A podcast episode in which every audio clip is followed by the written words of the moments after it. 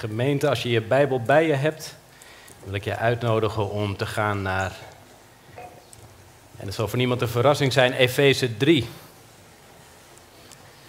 Omdat we bezig zijn met een ontdekkingstocht door de Efezebrief heen.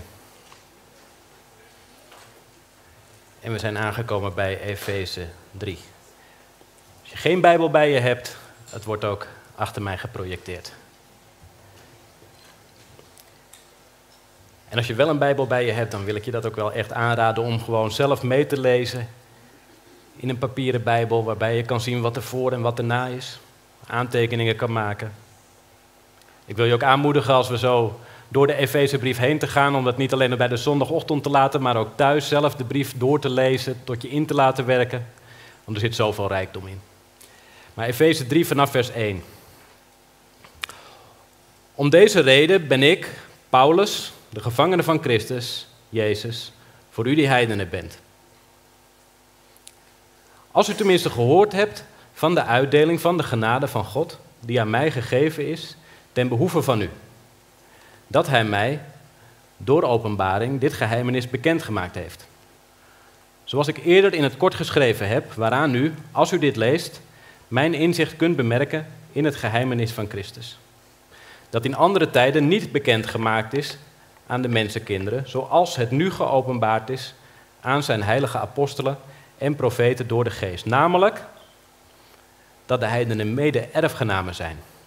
En tot hetzelfde lichaam behoren, mede-deelgenoten zijn van zijn belofte in Christus door het evangelie, waarvan ik een dienaar geworden ben, krachtens de gave van de genade van God, die mij gegeven is, overeenkomstig de werking van zijn kracht. Mij, de allerminste van alle heiligen, is deze genade gegeven om onder de heidenen door het evangelie de onnaspeurlijke rijkdom van Christus te verkondigen en allen te verlichten, opdat zij mogen begrijpen wat de gemeenschap aan het geheimenis inhoudt, dat door de eeuwen heen verborgen is geweest in God, die alle dingen geschapen heeft door Jezus Christus. Opdat nu, door de gemeente, aan de overheden en de machten in de hemelse gewesten, de veelvuldige wijsheid van God bekendgemaakt zou worden. Volgens het eeuwige voornemen dat Hij gemaakt heeft in Christus Jezus, onze Heer. In Hem hebben wij de vrijmoedigheid en de toegang met vertrouwen door het geloof in Hem. Daarom vraag ik u dat u de moed niet verliest vanwege mijn verdrukkingen, omwille van u, want het is uw heerlijkheid. Tot zover. Vader, we hebben gelezen in een woord dat rechtstreeks door uw geest geïnspireerd is. Heer, u spreekt hier tot de gemeenten in Efeze door de woorden van Paulus, maar u spreekt ook tot ons. En we willen bidden dat datgene wat u tot ons te zeggen heeft, dat we dat mogen verstaan. Geef het ons daarom door uw genade. Dat we mogen horen wat u zegt tot uw gemeente. In Jezus' naam. Amen. Amen. Paulus begint deze brief met om deze reden. Dat betekent dat hij teruggrijpt op wat er tot nu toe gezegd is. En jullie zullen weten wat er allemaal gezegd is al over de Efezebrief, hoe, de, hoe Gods reddingsplan eruit ziet en hoe het is tot de glorie van God. En hoe Paulus bidt dat we dat echt mogen begrijpen, dat we verlichte ogen van ons verstand mogen hebben in hoofdstuk 1.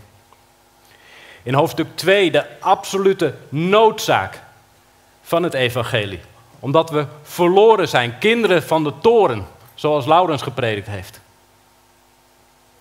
Maar dat er een reddingsplan is.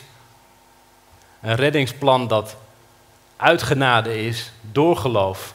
En niet uit werken, maar door Hem en door Hem alleen. En we hebben van Pascal vorige week gehoord hoe wonderlijk het is dat twee verschillende mensen, totaal verschillende mensen, Joden en heidenen, één zijn geworden.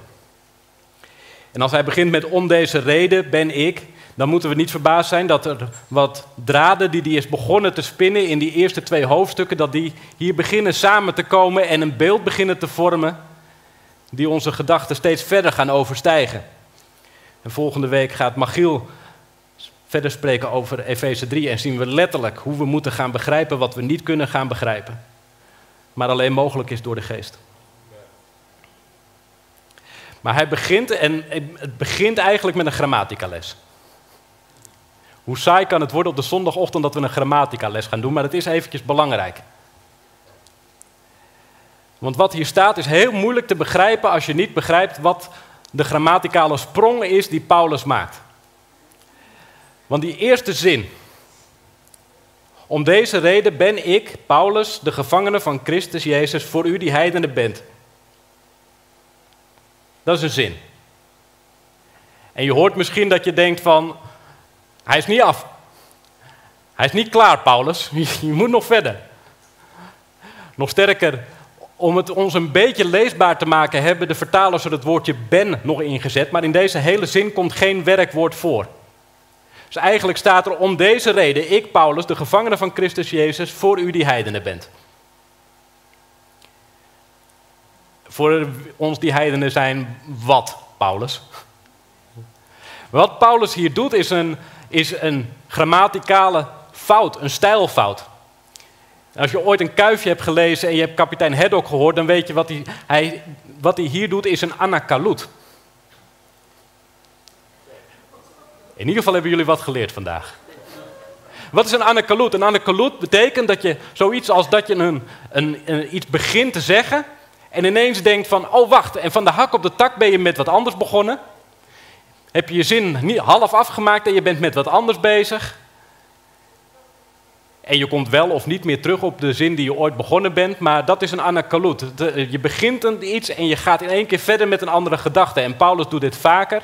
En meestal lossen de vertalers dat zo op dat we het niet eens merken, want dan zetten ze er gewoon een woordje in, zoals ze hier hebben gedaan, het woordje ben, zodat het nog een beetje leesbaar is. Maar eigenlijk onderbreekt hij gewoon zijn, daar zijn zin, omdat hij op dat moment denkt: wacht even, ik wil jullie eerst wat anders vertellen. Hij is aan het praten en terwijl hij praat, want ik denk dat deze brief gedicteerd is, dat staat er niet bij, misschien schrijft hij hem zelf. Terwijl hij aan het praten of terwijl hij aan het schrijven is, denkt hij in één keer: wacht even, ik moet jullie eerst nog wat anders vertellen. En de vraag is vooral, wat wil hij eigenlijk zeggen? Waarom onderbreekt hij zijn gedachten hier? En dat wordt eigenlijk duidelijk pas in de laatste zin van het gedeelte wat ik net gelezen heb. Want in vers 14 wat ik niet gelezen heb, begint hij eigenlijk weer opnieuw waar hij net begonnen is, om deze reden. En zeg ik, buig ik mijn knieën voor de Vader van onze Heer Jezus Christus. Dat is wat hij begon te zeggen in vers 1. Hij wou eigenlijk zeggen, om deze reden buig ik mijn knieën. Maar wat heeft hij gezegd waarom hij in één keer denkt, wacht even, ik moet wat anders eerst zeggen. En dat blijkt uit vers 13. Want wat zegt hij in vers 13? Daarom, oftewel, daarom heb ik dit allemaal eerst eventjes ertussenin gezet nog. Daarom vraag ik u dat u de moed niet verliest vanwege mijn verdrukkingen omwille van u, want het is uw heerlijkheid. Hij is bezorgd dat mensen zich zorgen maken over hem. Want wat hij in het eerste vers heeft gezegd is: Om deze reden ben ik Paulus de gevangene van Christus. En hij is een gevangene op dit moment in Rome. Maar dat wisten ze nog niet in Efeze. Dit is de eerste keer dat ze van hem horen dat hij in de gevangenis zit. En hij maakt zich zorgen dat ze iets zouden kunnen denken als: wacht eens even, dit is Paulus, onze grote apostel. En hij zit in de gevangenis. Waar gaat het mis? Ons plan valt in duigen. Onze kerk is, is ten einde, want onze voorganger, onze apostel, zit in de gevangenis. En daarom zegt Paulus: voordat ik mijn knieën buig en voor jullie bid, vind ik het belangrijk dat jullie een gezond beeld hebben op lijden. Een gezond beeld hebben over hoe lijden in de theologie past. Want als jullie denken dat je, doordat je christen bent, alles verder goed zal gaan, en je hoort dat ik in de gevangenis zit, dan zou je eerste gedachte kunnen zijn, hij is misschien geen goed christen geweest. Maar het is belangrijk dat je een goed beeld hebt van wat lijden, hoe lijden in ons plaatje, hoe lijden in onze theologie past. En Paulus is geen welvaartsprediker. En hij is ook geen welzijnsprediker. Hij is niet iemand die zegt als je je tiende betaalt, dan gaat alles goed en ben je rijk en gaat alles voorspoedig. En hij is ook niet iemand die zegt als je geloof maar groot genoeg is, dan word je van alles genezen en heb je geen problemen. Hij vindt het belangrijk dat deze gemeente allereerst snappen hoe lijden in het plaatje past. En hoe past het dan? Nou, hij zegt in ieder geval niet dat hij niet lijdt. Hij maakt er, draait er niet omheen, hij maakt er geen excuus voor dat hij in de gevangenis zit. Maar hij presenteert het gewoon als een feit. Ik ben aan het lijden. Wat hij niet zegt, is dat lijden niet bestaat. En wat hij niet zegt, is dat lijden gewoon iets is dat bij het leven hoort. rozen hebben nou eenmaal dorens, yin heeft een yang. Want dat is dwaalleer, dat is, dat is heidens. Nee, wat hij zegt is dat het lijden een reden is voor heerlijkheid, voor glorie. Want door het lijden heen, en dit zegt hij in meerdere brieven, is zichtbaar dat hij mede, dat hij een dienaar is van Christus, dat hij mede lijdt ten behoeve van het lichaam. Hij ziet het bijna als een erkenning van het feit dat hij een christen is, namelijk dat ze hem vervolgen om het zijn van een christen. En hij zegt hier, dit is uw heerlijkheid. Want je kunt nu zien dat het God meer dan waard is om mij, een apostel, een weg op te sturen die tot een gevangenis leidt. Als jullie maar tot geloof komen, als jullie maar christenen zijn, als jullie maar in Jezus vertrouwen.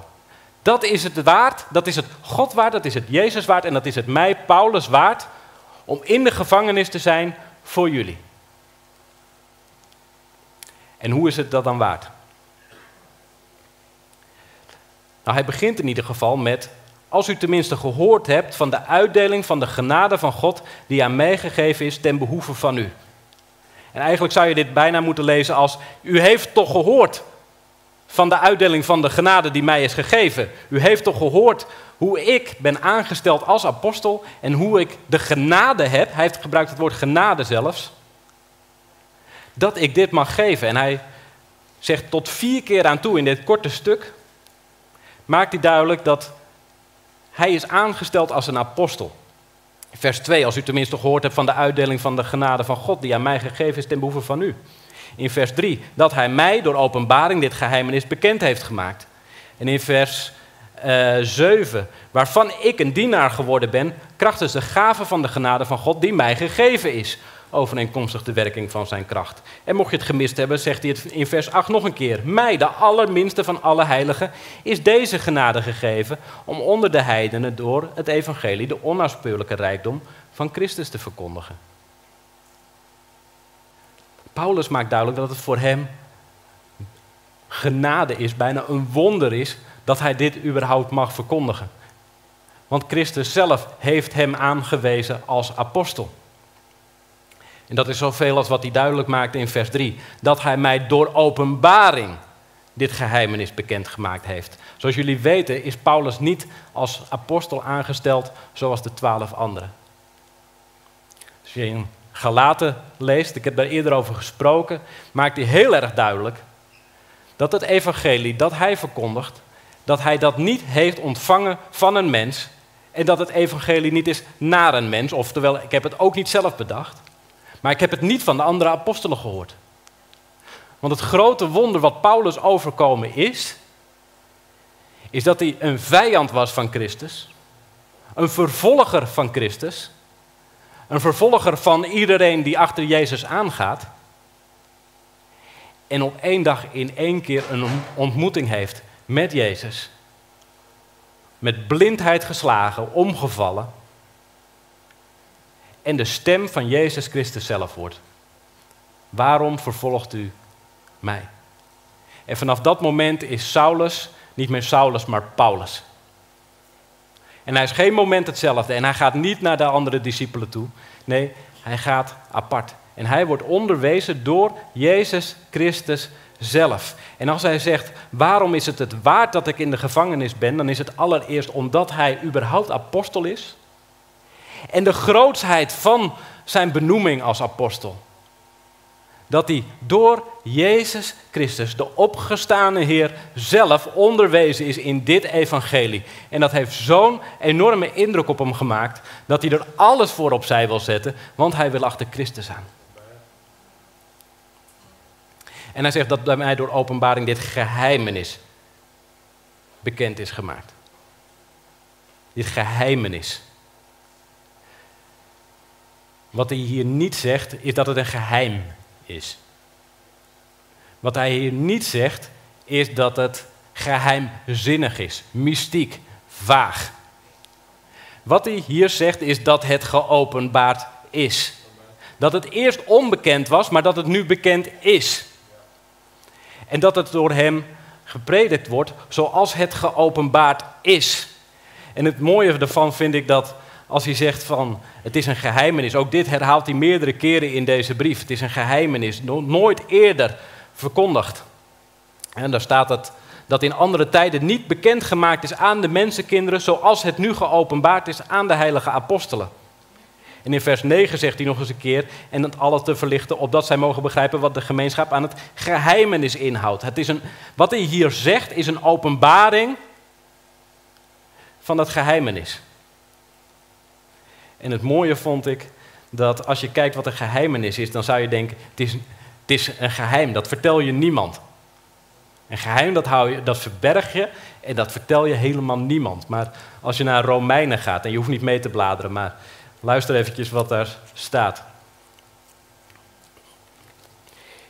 In Romeinen 15, daar schrijft diezelfde Paulus.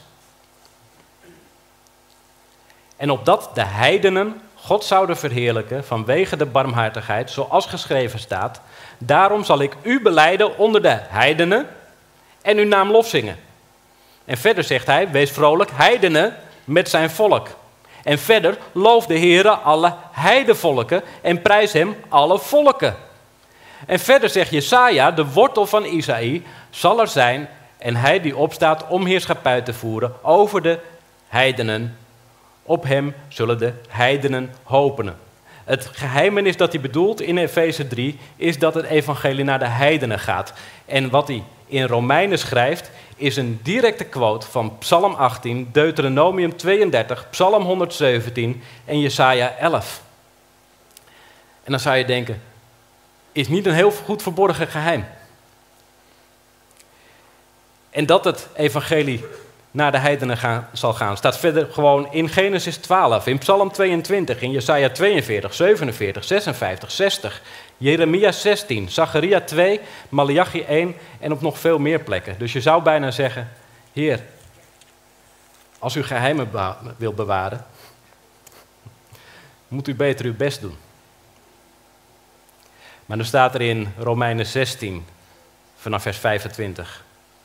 Hem nu, hem nu, die in staat is u vast te doen staan overeenkomstig mijn evangelie en de prediking van Jezus Christus, overeenkomstig de openbaring van het geheimenis, en hier heeft hij het over een andere geheimenis, een geheimenis van Christus, overeenkomstig de openbaring van het geheimenis, dat door de tijden heen verzwegen was, maar nu, maar dat nu geopenbaard is en door de profetische schriften onder de heidenen bekendgemaakt is. Oftewel, ik had het geheim gehouden, maar ik heb het via het Oude Testament gewoon bekendgemaakt. Laat hem even op je inwerken. Ik heb het goed geheim gehouden, maar hier staat het. Nou, wat hij eigenlijk zegt is dat wij als mensen geestelijke verlichting nodig hebben. Omdat hij het honderd keer kan zeggen, maar dat wij mensen willen lezen wat we willen lezen, willen zien wat we willen zien, willen horen wat we willen horen. En dat de als de Heilige Geest het ons niet geeft om te verstaan wat God tegen ons spreekt, dan gaan we dit niet verstaan. En daarom is het ook geen enkel woord dat een mens kan bedenken dat een ander mens tot bekering gaat brengen, behalve de kracht van het evangelie, door het woord en door de kracht van zijn geest. Daar hebben we openbaring van nodig. Dat is de openbaring van het geheimenis. Maar het is nooit eerder bekendgemaakt zoals dit. Want in het hele Oude Testament wordt duidelijk dat de heidenen ook redding zullen hebben, ook naar God zullen komen. Maar het gaat nu zoveel verder, want de geheimenis is hier, volgens vers 6, namelijk dat de heidenen mede-erfgenamen zijn. En tot hetzelfde lichaam behoren. Mede deelgenoten zijn van zijn belofte in Christus door het evangelie. Jood en heiden zijn één geworden. Dat is zoals het in het Oude Testament nooit verkondigd is geweest. En dit is wat Pascal vorige week ook al heeft gezegd. Het grote wonder dat Joden en heidenen één lichaam zijn geworden. En je ziet dat hij de draden van hoofdstuk 1 en 2 aan het samenspinnen is. Want hij zegt hier, gaat hij in op het samenvoegen van de Jood en de Heiden, zoals hij in hoofdstuk 2 al heeft aangegeven. En hier het verder gaat uitwerken als het komt hier allemaal bij elkaar, volgens het reddingsplan zoals ik dat in hoofdstuk 1 heb verkondigd.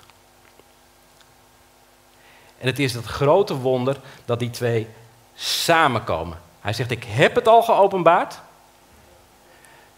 maar nu openbaar ik het echt, dat iedereen het zal zien. En als Paulus dus zegt, het is het waard dat ik in de gevangenis zit, is het omdat het hem waard is een apostel te zijn van Jezus Christus. Omdat het zo bijzonder is dat hij hem persoonlijk onderwezen heeft in het evangelie. Maar ook vanwege de grootsheid van het plan, de grootsheid van de openbaring die hij heeft, de grootsheid van de boodschap die hij heeft, is dat Jezus Christus een kerk heeft gesticht waarbij het niet meer alleen gaat om de Joden, maar ook om de heidenen. En niet alleen om die twee, maar dat die twee één zijn geworden. Wat is de grootsheid van de boodschap? En dan gaat hij verder in, hoofdstuk, in vers 7 en in vers 8 vervolgens mij, de allerminste van alle heiligen, is deze genade gegeven. Oftewel, hij is stom verbaasd dat hem deze genade is gegeven, want hij was die vervolger van de christenen. En ik ben ook stom verbaasd dat ik hier sta te prediken, want ik was ook geen christen. En jij moet stom verbaasd zijn dat je geroepen bent door een Jezus Christus, want er is helemaal niks in jou waarom hij je gekozen heeft. En daarom mogen we ons iedere keer opnieuw compleet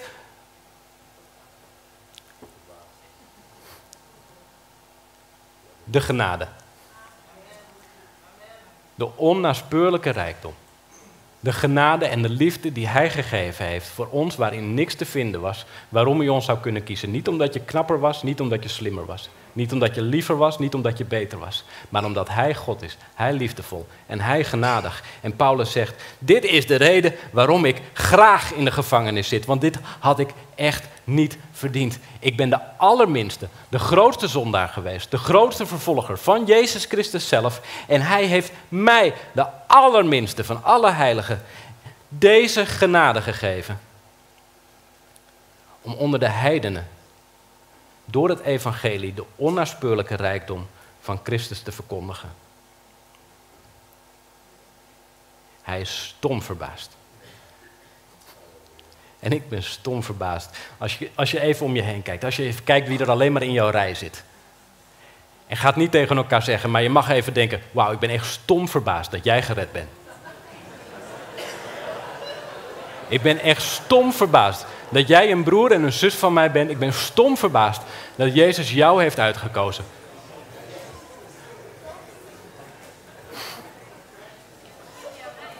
Sommigen zeggen het veel te serieus nu. Jullie mogen het na de dienst bijleggen. Hij is stom verbaasd. Dat hij degene is die gekozen is en alle te verlichten, vers 9. En alle te verlichten dat is een woord dat hij ook eerder heeft gebruikt. Alle te verlichten, opdat zij mogen begrijpen wat de gemeenschap aan het geheimenis inhoudt. En dit is wat hij in hoofdstuk 1 ook heeft gezegd. Ik ben er. Ik bid dat jullie verlicht mogen worden om te weten wat de gemeenschap aan het geheimenis inhoudt. En dit bidt hij omdat hij zelf verlicht is. Omdat hij zelf dat licht in zich heeft, kan hij het licht prediken. En anders kun je het niet. Anders zijn dit dode letters. Maar als je zelf verlicht bent, als je zelf hebt geproefd van, de, van die hemelse gaven, van de gaven van de geest, dan ben je verlicht en kan je niet anders dan dit verkondigen en dit prediken. Maar dan komt vers 10. En hij zegt, niet alleen ik verbaas me, niet alleen ik ben verwonderd, maar dit is zo'n zin dat je denkt, hoe komt dit in de Bijbel? Heer, hoe heeft u dit bedacht? Opdat nu, door de gemeente, de gemeente dat is degene die naast je zit, en dat ben jij, opdat nu door de gemeente aan de overheden en de machten in de hemelse gewesten de veelvuldige wijsheid van God bekendgemaakt zou worden. Volgens het eeuwige voornemen dat Hij gemaakt heeft in Christus Jezus onze Heer. Oftewel, jij bent niet alleen stom verbaasd om wie je naast je zit. Er zijn duizenden, tienduizenden, tienduizendtallen aan engelen die aan het kijken zijn en denken: wow. Heer, wat heeft u gedaan? Wow. Door jou, door ons, door de kerk, laat God aan de engelen zien wat zijn wijsheid is. Want in de schepping kun je zijn eeuwige kracht en zijn goddelijkheid zien. En in het kruis kan je zien wat zijn liefde is, wat zijn genade is, wat zijn rechtvaardigheid is, wat zijn zuiverheid is. Maar zijn wijsheid wordt aller, allergrootst verkondigd door de kerk. Dit heeft hij uitgekozen. En niet alleen jij en ik zijn verwonderd, maar de, de engelen zelf kijken naar beneden en denken: wauw, wauw. En Petrus heeft ook al zoiets gezegd. Hij zegt, die vanuit de hemel gezonden is, dingen waarin de engelen begeerig zijn zich te verdiepen. De engelen zijn begeerig om zich te verdiepen in het reddingsplan van God. Begeerig. Ze zijn begeerig om te zien hoe God mensen redt. En zijn wijsheid is zichtbaar in de kerk. En ga niet nog een keer om je heen kijken, want dan ga je je echt verbazen. Maar hoe is de wijsheid zichtbaar in ons? Als je eventjes bedenkt wat voor mensen er in de zaal zitten, kijk niet om je heen. Maar dat je echt denkt van, is de wijsheid van God op deze manier zichtbaar?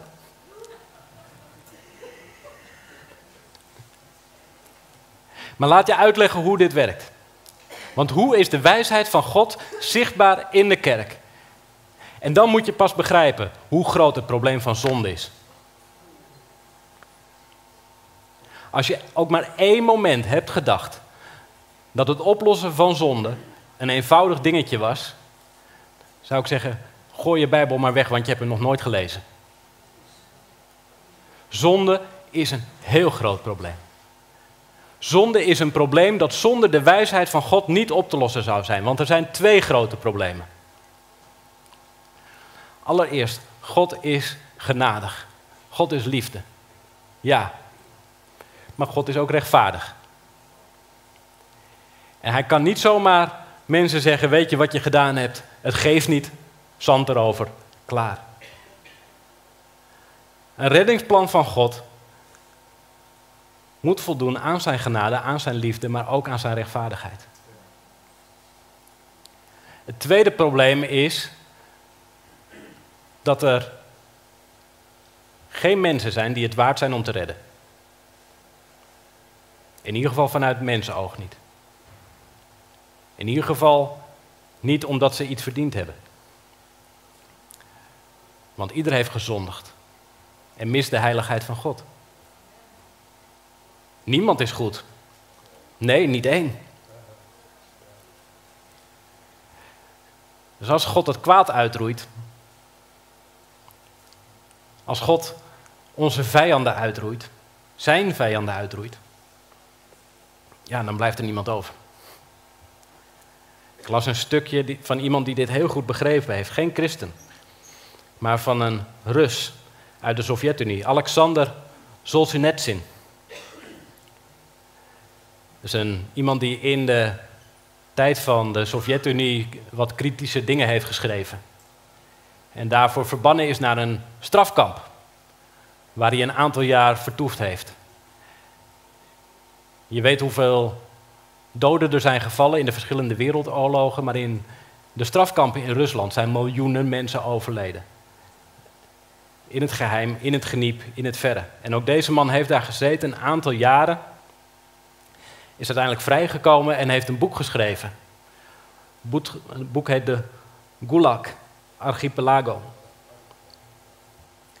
En dan schrijft hij op een gegeven moment aan de mensen die verwachten dat hij nu tekeer zal gaan tegen de Sovjet-Unie, zegt hij: Als je verwacht dat dit een kritiek is op de politiek, sla het boek direct dicht. Want dat is het niet. Oh, was het maar zo simpel. Waren er maar slechte mensen die niks anders deden dan slechte daden, dan was het alleen maar nodig om ze af te scheiden van de rest en te vernietigen. Maar de lijn tussen goed en kwaad snijdt door het hart van ieder mens. En wie wil er een stuk van zijn eigen hart vernietigen? Wat hij hier zegt is: er is kwaad in ieder mens. De grens van goed en kwaad snijdt recht door ieder mens heen. De grens tussen goed en kwaad zit niet tussen ons en andere mensen. De grens tussen goed en kwaad loopt niet tussen Rusland en Oekraïne, niet tussen Nederland en Duitsland en zelfs niet tussen Israël en Palestina. Maar dwars door ieder hart. Je zal zeggen, ja maar broeder, we moeten toch bidden voor het heil van Jeruzalem en voor de Israël. Jazeker. En bovendien bidden dat ze Jezus mogen leren kennen. Dat is wat er staat. Als God een reddingsplan heeft, is het niet dat hij ons moet redden van een kwaad dat buiten ons is. Hij moet ons redden van het kwaad dat we zelf zijn. En hij moet voldoen aan zijn eigen gerechtigheid. En daarom was er maar één manier. En God heeft zijn eigen zoon gestuurd. En de engelen verwonderden zich. De engelen zagen hem in een stal en dachten: God, wat bent u van plan? En ze zagen hem opgroeien als timmerman en dachten: God, u kunt uw tijd toch echt wel beter besteden dan dit. 30 jaar lang kastjes in elkaar timmeren. Wat bent u aan het doen?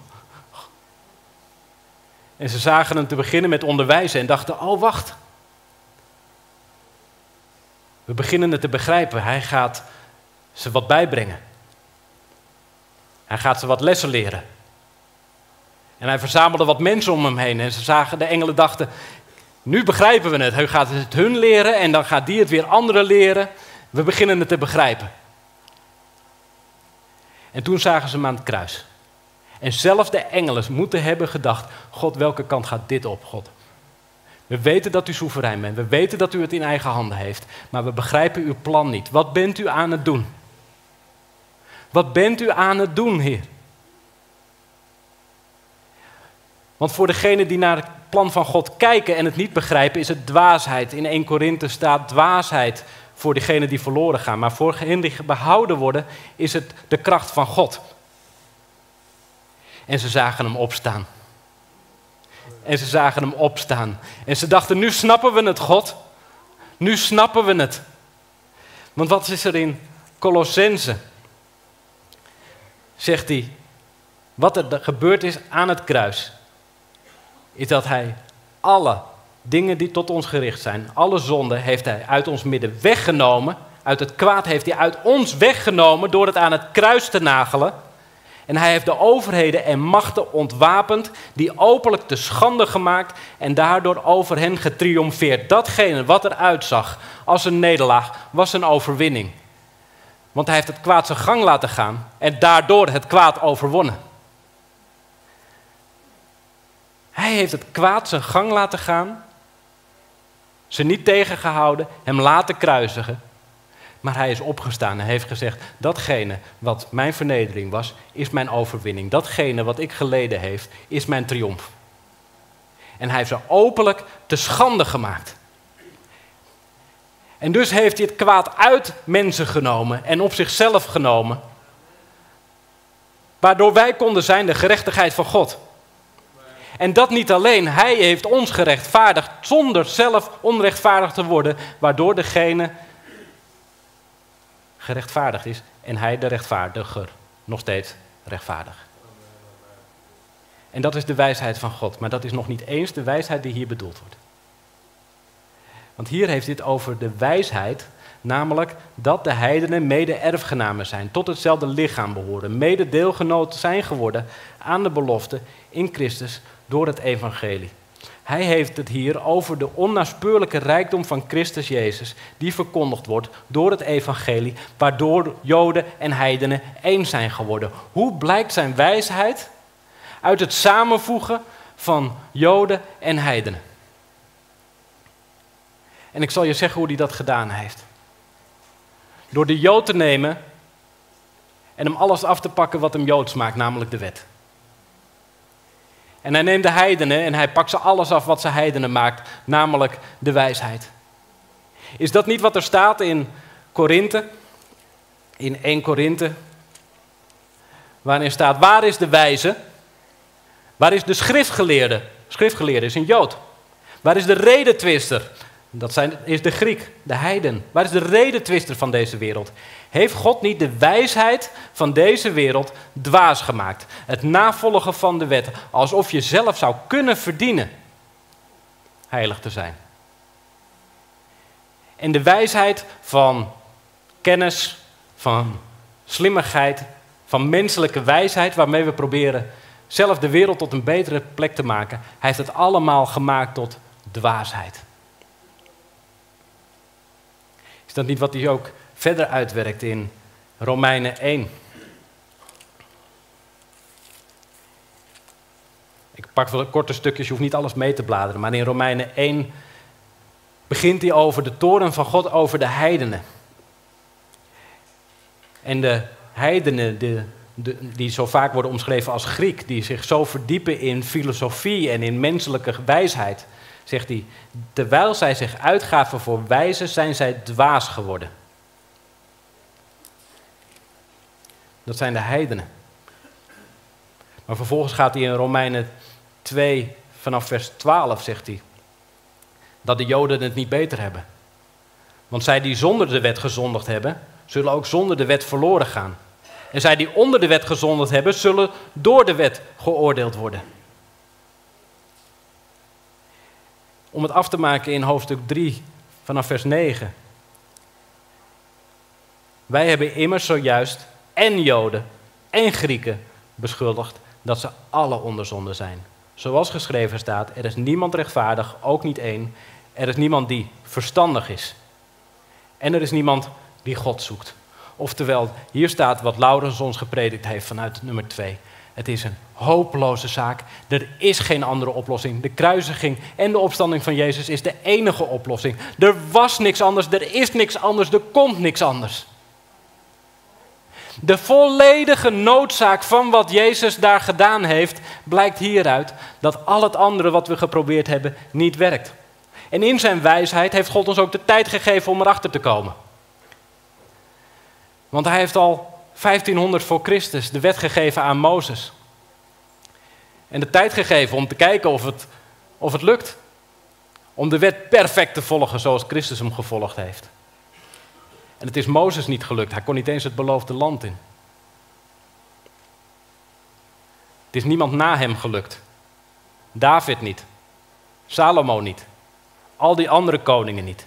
Alle profeten niet. En dus als Jezus Christus op het toneel verschijnt, moet het absoluut duidelijk zijn dat de wet niemand kan redden, hooguit kan veroordelen. En dat als er je hoop gevestigd is, en laat ik dat zeggen, de hoop van ieder mens is van nature gevestigd op pure zelfrechtvaardiging. Ik wil mij zelf rechtvaardigen, meer dan wat dan ook, wil ik de genade van God niet nodig hebben. En voor de Joden was dat de wet. Probeer zo goed mogelijk te doen wat God heeft voorgeschreven en hoop dat ik dan in de hemel kom. Het is wat de islam ook gelooft. Maar hij pakt ze iedere hoop daarop af. Want hij zegt, u bent niet de verontschuldige Jood. Maar tegelijkertijd, terwijl daar in Israël dit alles afspeelt wat in de Bijbel staat, tegelijkertijd komt in Griekenland het, het filosoferen op. In Aristoteles en in Plato. En God geeft ons de tijd om erachter te komen dat alles waar we op hopen, op zelf redeneren, zelf een maatschappij bouwen, zelf datgene doen waardoor ziekte de wereld uitgaat, waardoor oorlog de wereld uitgaat. Hij geeft ons de tijd om dat allemaal te doen en hij geeft ons Socrates, Aristoteles, Plato, Descartes, Kant, Bacon, Hume, Mill, Voltaire, Sartre, Nietzsche, Hegel, zelfs André Hazes.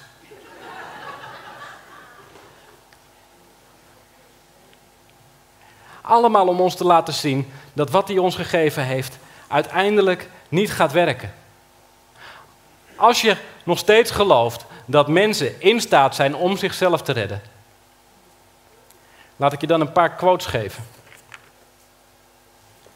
over hoe de wereldgeschiedenis, waarvan we denken dat hij zich voortschrijdt en ergens naartoe gaat, dat niet is. Plato schreef: Er is niks goddelijkers dan scholing. Al mijn hoop is op kennis, al mijn hoop is op scholing. Het is alleen door scholing dat iemand echt een man wordt. Pythagoras schrijft: Onderwijs de kinderen, want dan zal het niet nodig zijn om de volwassenen te straffen. Oftewel, als we maar voldoende onderwijzen, als we maar genoeg kennis vergaren, als we maar wijs genoeg van onszelf worden, gaan de problemen de wereld uit. Gaat oorlog de wereld uit, gaat misdaad de wereld uit, gaat ziekte de wereld uit. Eind 19e eeuw hebben we onszelf wijsgemaakt dat we hier zo goed als waren. Eind 19e eeuw kwamen we op een punt dat we over medicijnen gingen beschikken, over uitvindingen gingen beschikken, over onderwijs gingen beschikken, waardoor we echt gedacht hebben dat de 20e eeuw een ontknoping zou, zou zijn van de wijsheid van de mens, waarin oorlog de wereld uit zou zijn, ziekte niet meer zou bestaan en criminaliteit weg zou gaan. En we struikelden de 20e eeuw in en direct in de Eerste Wereldoorlog. En de 20e eeuw is de bloedigste eeuw van alle eeuwen geworden. Er zijn meer mensen in een oorlog gesneuveld in de 20e eeuw dan in alle eeuwen daarvoor.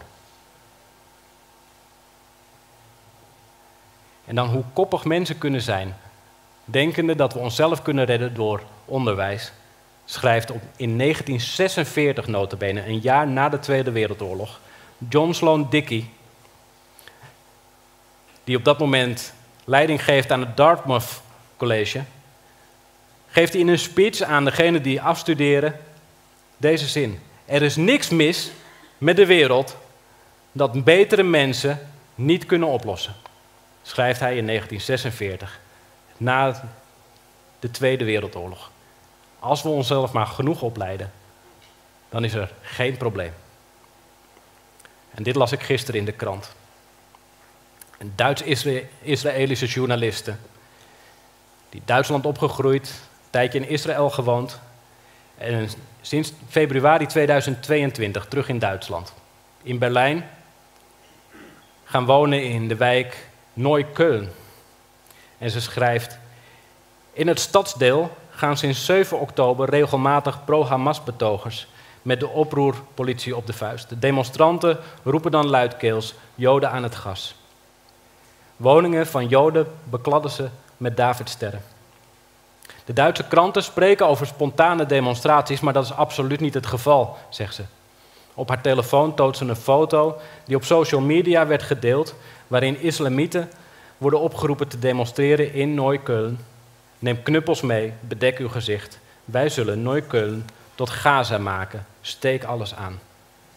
En ze schrijft: De angst en de pijn en het totale gebrek aan respect dat wij van onze grootouders kennen die de Holocaust moesten meemaken, haalt ons hier en nu in. Wij, Joden in Duitsland, zijn in het jaar 2023, maar alles herinnert aan 1938. Als je gelooft dat mensen in staat zijn om zichzelf te redden door kennis te vergaren, door wijsheid te vergaren, die van mensen is en die niet van God, dan wil ik je alleen maar vragen: open je krant en beantwoord deze vraag: hoe gaat het ermee? Na 2500 jaar wijsheid van mensen, hoe gaat het ermee? Zijn we echt zo naïef te denken dat het al die vorige eeuwen niet gelukt is, maar nu gaat lukken? Op eigen kracht, zonder de wijsheid van God. Dacht je twee jaar geleden dat er geen oorlog meer zou zijn in Europa?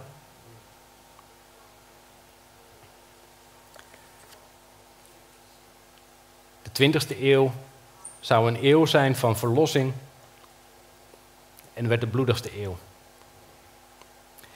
En als we eerlijk zijn, dan zouden we nu ook denken dat de 21ste eeuw, ja, we hebben nu wat struggelingen, maar dat komt wel goed. Er is geen enkele reden om te denken dat als we op deze manier doorgaan, weg van God, weg van zijn wijsheid, weg van zijn genade, de 21ste eeuw erger wordt dan de 20ste eeuw. En in al zijn wijsheid, in al zijn wijsheid,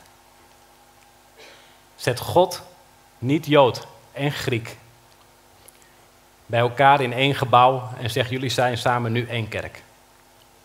Nee, hij neemt de Joden alles af wat ze hebben aan de wet. Niet dat de wet weg is, maar wat hij zegt is: denk niet dat je jezelf door het houden aan de wet kunt rechtvaardigen. En hij kijkt jou en mij aan en hij zegt: Als je dacht dat je jezelf kon rechtvaardigen, door de maatschappij waar je in leeft, denkende dat jij de goede zou zijn en de slechte hooguit de andere, neemt hij je dat af.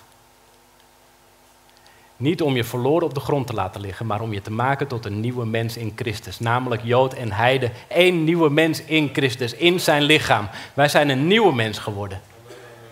Niet afhankelijk van de wet of van ons eigen kunnen, maar van de genade van God. En ik wil je smeken, ik wil je vragen, als je nog steeds vertrouwt op je eigen kunnen, in het volgen van God of juist in het niet volgen van God. Leg het af, vertrouw er niet op, vertrouw er maar op één en vertrouw op Jezus Christus. Want het was nodig dat hij aan het kruis ging en het was nodig dat hij opstond. En hij heeft het gedaan. En hij leeft. En omdat hij leeft, leven wij. En daarom zegt Paulus op die laatste bladzijde. Daarom. Oh, ik zit in een hele verkeerde Bijbelvers, jongens. Nog geblader.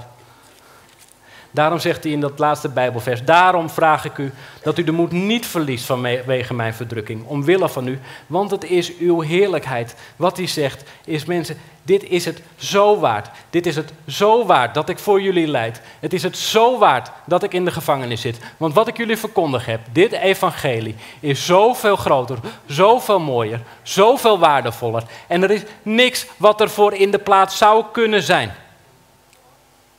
Dit is het waard. Ik had nog steeds Saulus van Tarsus kunnen zijn. Ik was een fariseer, goed onderwezen, mooi huis, auto van de zaak. Ik had het voor elkaar, goede kleren, mooie carrière. Maar zoals Laurens heeft gezegd, ik was een kind van de toren van God. Net als u. Net als u. Want het is voor de Joden een struikelblok. En voor de Grieken dwaasheid. Immers, de Joden vragen om teken en de Grieken zoeken wijsheid. Wij echter prediken Jezus Christus, de gekruisigde. Voor de Joden een struikelblok, voor de Grieken een dwaasheid. Maar voor hen die geroepen zijn, zowel Joden als Grieken, prediken wij Christus, de kracht van God en de wijsheid van God. En dat is het waard om voor te lijden, dat is het waard om te verkondigen, ondanks alles. Want dat is onze hoop, de wijsheid van God. Amen.